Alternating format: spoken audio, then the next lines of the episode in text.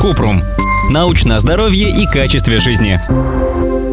Новые рекомендации по многоразовым маскам. Американские центры по контролю и профилактике заболеваний советуют не покупать медицинские маски и респираторы, поскольку они нужны врачам.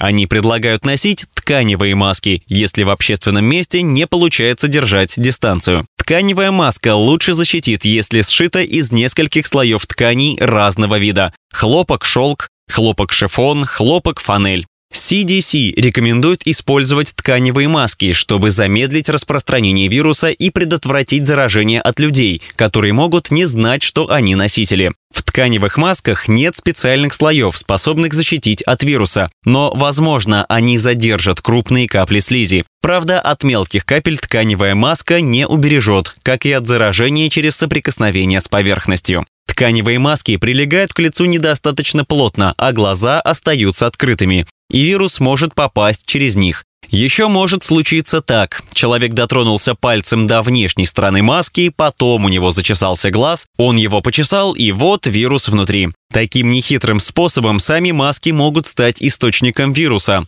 К тому же с маской есть дополнительный риск ложного ощущения безопасности. Поэтому вот главный совет. Помните, что маски работают только в комбинации с другими способами защиты часто мыть руки с мылом и обрабатывать антисептиком со спиртом.